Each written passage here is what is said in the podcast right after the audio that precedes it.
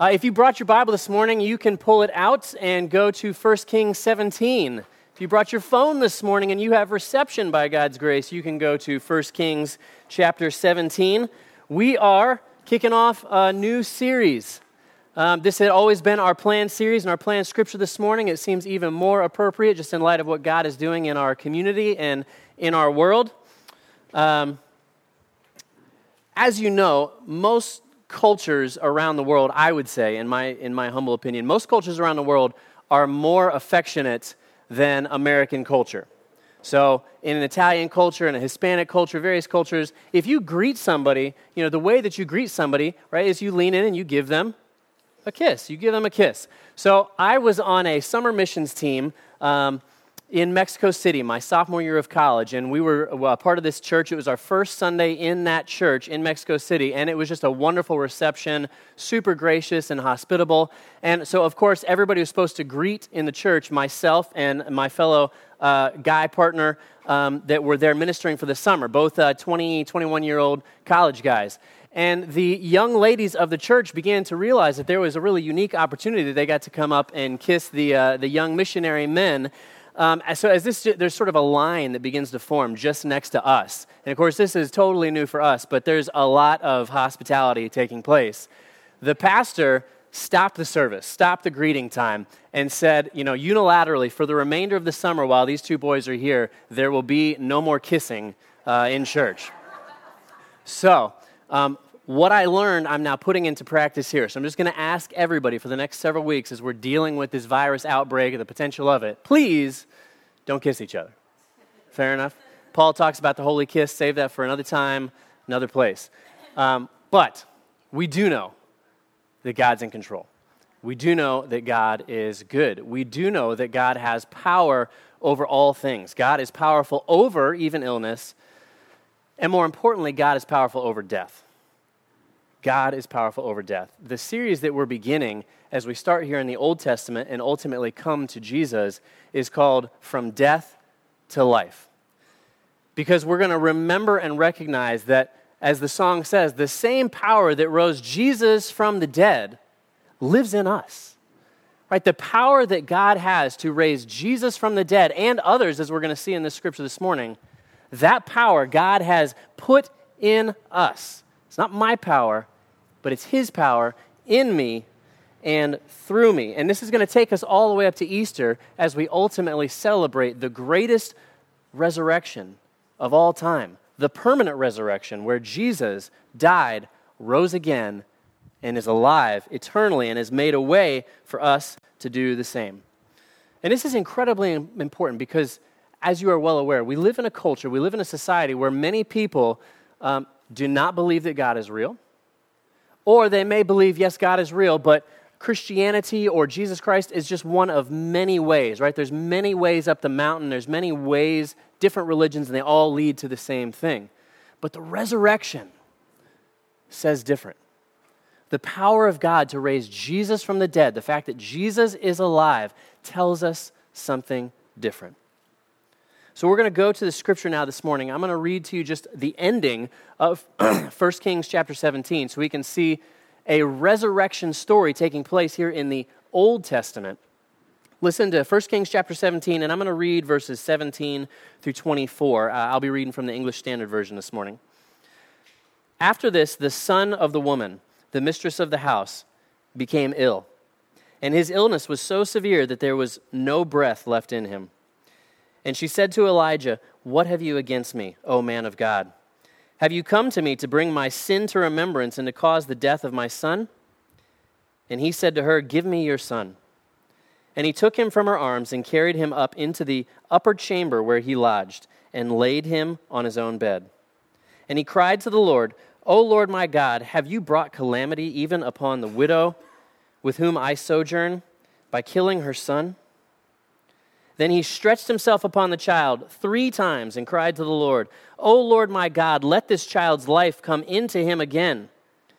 And the Lord listened to the voice of Elijah. And the life of the child came into him again, and he revived. And Elijah took the child and brought him down from the upper chamber into the house and delivered him to his mother. And Elijah said, See, your son lives. And the woman said to Elijah, Now I know that you are a man of God, and that the word of the Lord in your mouth is truth. Amen. Let's take a moment and let's pray together to the God of truth. Heavenly Father, Lord, we pray that you would open our hearts and our minds to receive your word. Let us apply it to our lives, Lord. Give us the confidence and the grace that comes from the truth of your gospel this morning. We are thankful for it. In Jesus' name, amen. If you're taking notes, mental notes or paper notes this morning, three applications from God's word here that I want to give us. Three applications God's power to raise the dead to life calls us to these three things a boldness of faith, a dependence of faith, and a response of faith. A boldness of faith, a dependence of faith, and a response of faith. First of all, if we go back to the beginning of this chapter, the beginning of this story in chapter 17 and verse 1, we see a boldness of faith taking place. Listen to the first five verses that gives us the context for this story. Now Elijah the Tishbite of Tishbe in Gilead said to Ahab, As the Lord the God of Israel lives, before whom I stand, there shall be neither dew nor rain these years, except by my word. No rain. And the word of the Lord came to him Depart from here and turn eastward and hide yourself by the brook Cherith, which is east of the Jordan. You shall drink from the brook, and I have commanded the ravens to feed you there. So he went and did according to the word of the Lord. He went and lived by the brook Cherith, that is east of the Jordan. What's taking place here? Elijah the prophet was commanded to a boldness of faith in the Lord in the face of death.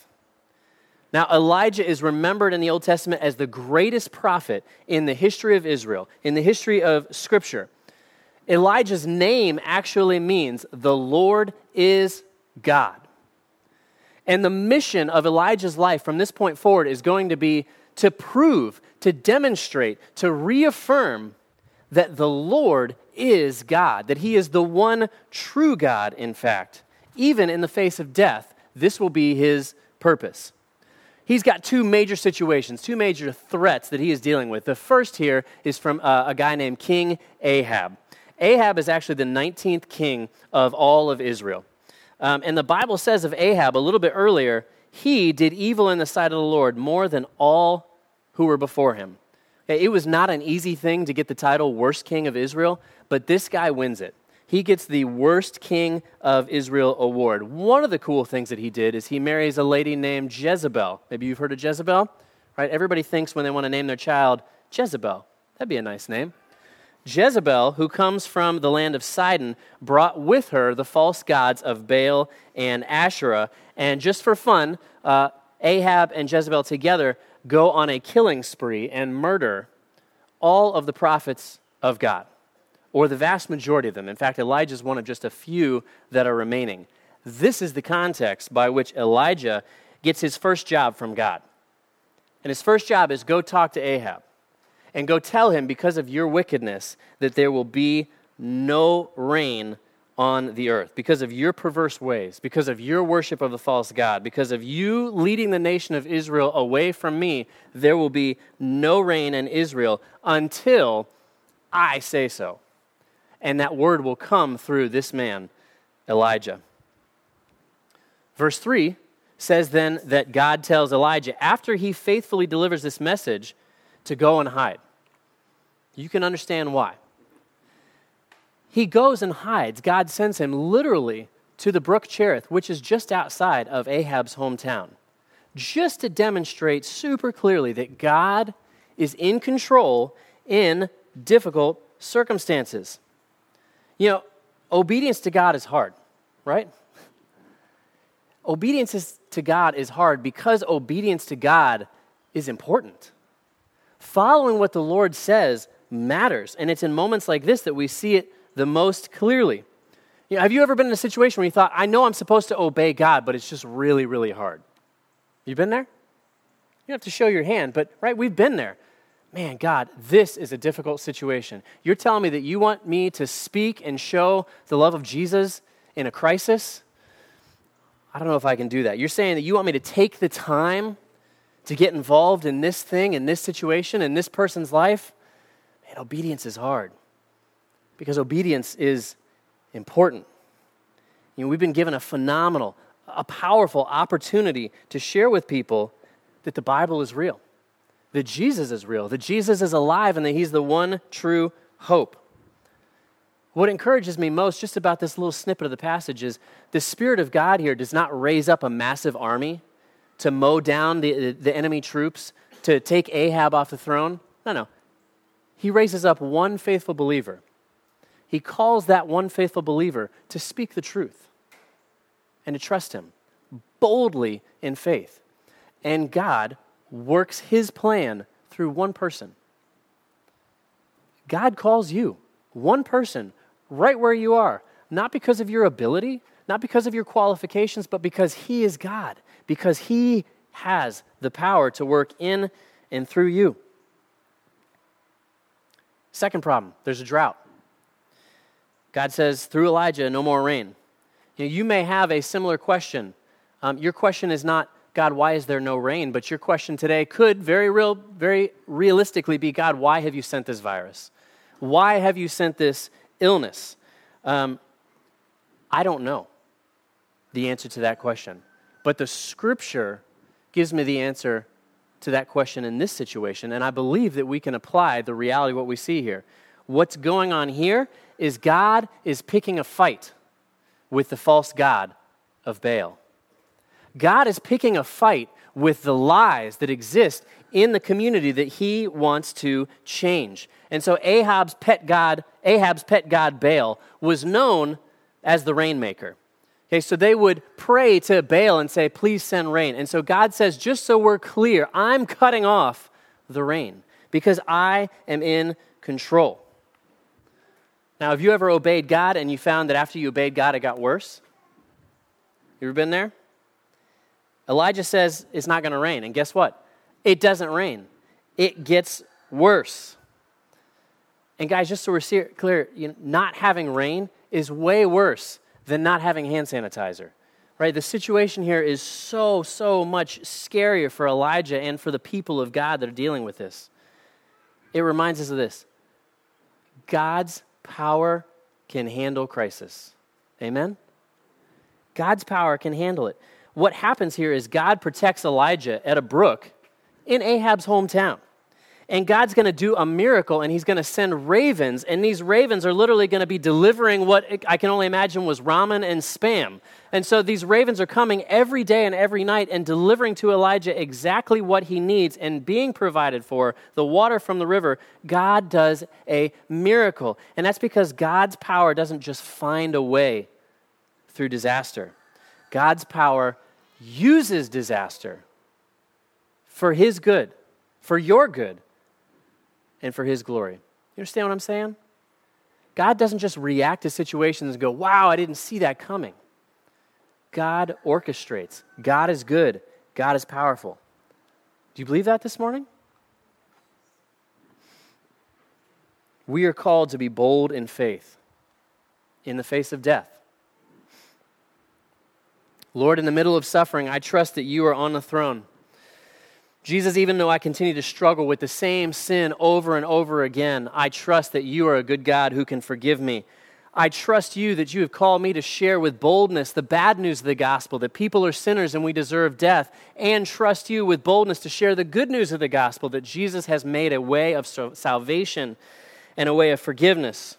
Lord, I trust you that you are working in me. I trust you that even if I get sick or I face a trial or I face persecution, even if I face death, I trust you that eternity in heaven is real. My faith is in you. Amen? Scripture not only calls us to a boldness of faith, but number two, it calls us to a dependence of faith. Let me continue on in the passage here. This is verses 7 through 12 that shows us some dependence. After a while, the brook dried up, says verse 7, because there was no rain in the land. Then the word of the Lord came to him, to Elijah. Arise, go to Zarephath, which belongs to Sidon, and dwell there. Behold, I have commanded a widow there to feed you. So he arose and went to Zarephath, and when he came to the gate of the city, behold, a widow was there gathering sticks. And he called to her and said, Bring me a little water in a vessel, that I may drink. And as she was going to bring it, he called to her and said, Bring me a morsel of bread in your hand. And she said, As the Lord your God lives, I have nothing.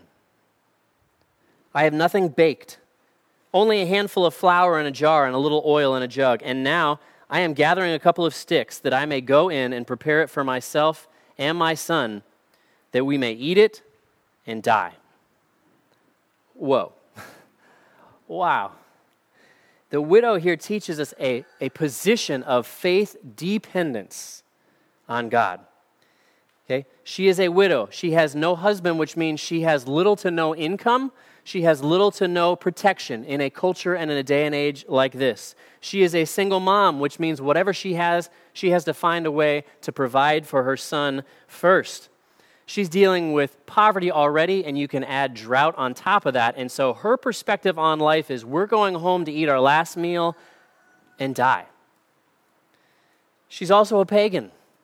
She is from Jezebel's home country, not far from Jezebel's hometown in Sidon. But, check this out. In the New Testament, Jesus' very first sermon that he gives in his hometown, it's in Luke chapter 4. Do you know what the topic of that sermon is? Jesus says that I have come to bring grace and hope to rescue that specific widow from this storyline, making it clear that the gospel is going to be for all people, even specifically this woman. And we're going to see this woman's faith, a faith of dependence, emerge. It's clear, even from the Old Testament here, that no matter who you are, what you have done, what mistakes you have and what your past is, that God is a God who is in the business of redeeming and saving lives and forgiving sin. And it starts here with this woman, and it continues with you. You are dependent on Him in every way. You are dependent first and foremost upon His grace and mercy for salvation. But then let's take it a step further. Do you know that in Scripture you are called to brag about your weakness? That you are called to brag about your dependence on God? Listen to Paul in the New Testament. This is 2 Corinthians 12 9, famous passage. My grace is sufficient for you, says Jesus. For my power is made perfect in weakness, in your weakness. Therefore, I will boast all the more gladly of my weaknesses, so that the power of Christ may rest upon me. Sometimes God takes away everything to show you that all you needed in the first place was Him. You ever been there? Sometimes our strengths, our abilities, our self reliance is the very thing that leads us to forget God. You understand that? Sometimes our strengths are our worst enemy because they're the things that make us think that we can do it on our own apart from Christ. So beware of your strengths. God wants us to boast in our dependence. You know, I realize that more clear than ever the last two nights as I wake up at 4 a.m. and I'm thinking about everything that's going on. My, my heart moves me to plan, and my, my heart moves me to check social media and find out what's going on. I need, to, I need to know and I need to plan. My heart needs to move me more and more by the grace and the Spirit of God to pray. You understand that? I'm not telling you I'm doing a great job. I'm asking you to join me in repenting of that, that I don't need to have all the plans. I'm not saying be foolish. I'm saying more powerful than my plans is prayer. I believe that. And I want God to work in me that I would live that way when life feels very normal and stable and when life feels a little bit chaotic. The widow, the widow was commanded to respond in faith. Chapter 17, verse 13 Elijah said to her, Do not fear. Go and do as you have said, but first make me a little cake of it and bring it to me. And afterward, make something for yourself and your son. What? I'm sorry, what, Elijah? That just feels uncomfortable, doesn't it? You just came into this, uh, this woman. She clearly is in a place where life is hopeless, and Elijah says, Hey, before you feed yourself, feed me. I cannot imagine the shock or the confusion. What's going on here? First of all, this is not about Elijah. This is about God. This is about the voice of God speaking through Elijah, and it is about faith. It's about her faith. It's about your faith. Do you honestly believe that God can do more with all that you have than you can do yourself? That's a real question. And she had to face it, and so do we. Do you believe that God can do more with all that you have? He can do more with it than you can do with it. God, my hands are open, and everything I have is yours. I have faith in you, a dependent faith. Right? Because trying to do life yourself apart from faith in God is literally like hoarding toilet paper in the middle of a worldwide pandemic. You understand what I'm saying? Stop trying to do it yourself. Toilet paper is not going to save us. Your abilities are not going to save us. Why can I have that level of faith? Why do I have such dependence in God? Because, as we see here again, God's promises are true. 1 Kings 17, verse 14 Thus says the Lord, the God of Israel The jar of flour shall not be spent, and the jug of oil shall not be empty until the day that the Lord sends rain upon the earth. The widow's oil and the widow's flour do not run out. What was that like? You pour the jar, it just keeps pouring. I don't know. But she kept pouring, and there was more. She grabbed the flour, tipped it over, and there was more. And there was more. And there was more. James and Luke in the New Testament both tell us that this drought lasted for three and a half years. Don't tell me it's not a miracle. It is a miracle. Right? There's no Sam's Club to run to, guys. There is no Costco in Sidon. We cannot even begin to imagine what she was experiencing in this moment. But by God's grace, He has sent our own little mini disaster to help us understand these same truths and realities. God provided a miracle, ravens for food. God provides another miracle, oil and flour, and they don't run out. Elijah and the widow learn it's not about my ability, it's about dependence on Him. God is infinitely able and powerful to rescue them. So Elijah says, Have no fear. What about the Psalms? Psalm 23 comes to mind perfectly here, right? Psalm 23 4 Even though I walk through the valley of the shadow of death, I will fear no evil. Why? Because you are with me. You believe that? You believe that if you've fallen into depression, or that you've lost your job, or your best friend, or your 401k just disappeared? Do you believe that if you get deathly sick, that God is with you? Do you believe that though your sin is great, that God's grace is greater? It's the truth of the gospel. Do you believe that God is powerful, that you can be dependent on Him? Do you believe that God has power over even death? Number three, a response of faith. Look to the scripture again. This is verse 17 through 24. We started with it, we're going to end with it. After this, the son of the woman, verse 17, the mistress of the house became ill, and his illness was so severe that there was no breath left in him. And she said to Elijah, What have you against me, O man of God? You have come to me to bring my sin to remembrance and to cause the death of my son. And he said to her, Give me your son. And he took him from her arms and carried him up into the upper chamber where he lodged and laid him on his own bed. And he cried to the Lord, O Lord my God, have you brought calamity even upon the widow with whom I sojourn by killing her son? Then he stretched himself upon the child three times and cried out to the Lord, O Lord my God, let this child's life come into him again. And the Lord listened to the voice of Elijah, and the life of the child came into him again, and he revived. And Elijah took the child and brought him down from the upper chamber into the house and delivered him to his mother. And Elijah said, See, your son lives. This passage calls us to a decision. Where is your faith? Is your faith in Baal or is your faith in God? Is your faith in your stuff or is your faith in God? Is your faith in any other supposed way to salvation or is your faith in God?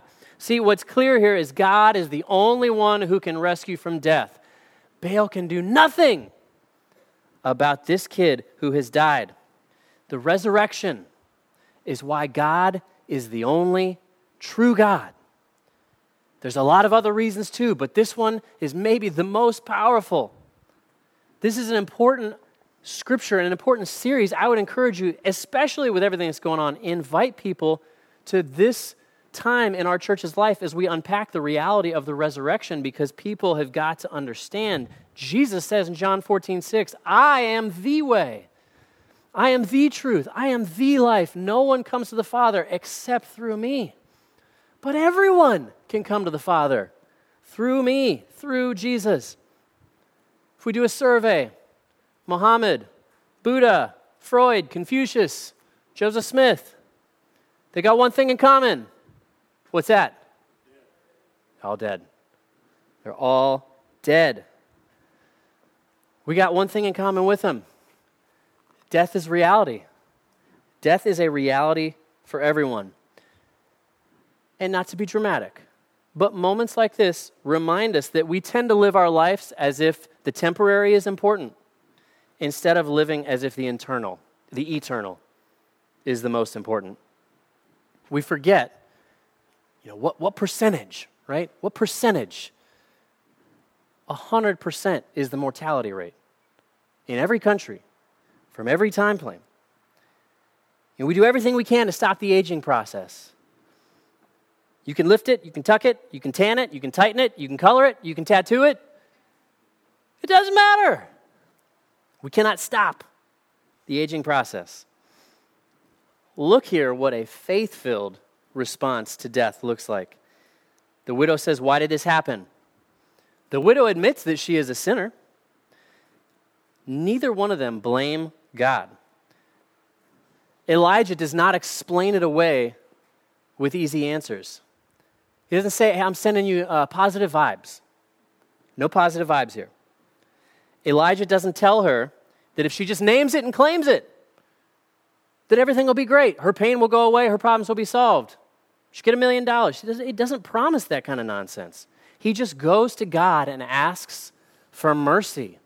He goes to God and asks for a miracle. He goes to God and he asks for life. So can we go to God and ask for life. This is a resurrection story. You know, this is the first resurrection in all of Scripture. If we start at Genesis 1 and begin to survey, which is what we're going to do, this is the first story of resurrection in all of the Bible. And did you notice that this story begins, this resurrection story begins with the question Is my son dying for my sin? You see that that is the question that this woman asks. And she's on to a little something. Did he? No. No, he did not die for her sin. And he cannot die for her sin. Right? But there is one who can. Amen? God gave his only son for you, for me. God sent his son, came to earth, lived the perfect life, committed no sin, dies on a cross, is dead for three days, and God raises him from the dead. In this story, Elijah, God's representative here on earth, stretches out over the boy three times and cries out for his life. You can imagine he's almost absorbing death into himself. God sent his son Jesus. Three days in the ground, stretched himself first upon a cross and absorbed death into himself to make a way for your life. In doing so, Jesus conquered sin. Jesus conquered Satan. Jesus conquered death. There's only one God who has gone through this. There's only one God who has conquered these things. There's only one God who is alive today, and his name is Jesus. He's made a way of salvation for us, for all who believe. His resurrection demands a response. It demands a response of faith. Last verse of the story again, 17 and verse 24. The woman said to Elijah, Now I know that you are a man of God and that the word of the Lord in your mouth is truth. Now I know. Think back to that weird, awkward scene where, where Elijah asks for food and drink first, and she's starving. Instead of meeting her physical needs, he asks for something. Then, after the whole story, and the widow has grown in faith and learned to trust God, her son dies. It's shocking, isn't it? But what if God has a bigger purpose here? What he's trying to make clear is that bringing you to salvation is more important than ending your starvation. Bringing you to eternal life is more important than providing for those physical needs, those emotional, all the different things that we may rightly even say, I need these things. God has the power to provide them all, but what he's showing this widow, she has seen the truth. Maybe you are in that same place. We go, I'm seeing the truth now for the first time. Or I've walked away from the Lord in different ways and I'm seeing the truth of God afresh and going, I have got to put my faith in Him. If you've never done that before, I would encourage you this very morning in the barn, ask Jesus to be your Savior. And if you're in a place where you go, man, I know this truth, but there are so many ways that I see in my own heart where I forget, where I wander, Lord, make me faithful once again to trust in your good promises. It's all about you. I trust you in boldness because I am dependent on you. Help me to respond in faith to whatever may lay ahead. Scripture says this, Romans 10:9, if you confess with your mouth that Jesus is Lord and believe in your heart that God raised him from the dead, you will be saved. Amen.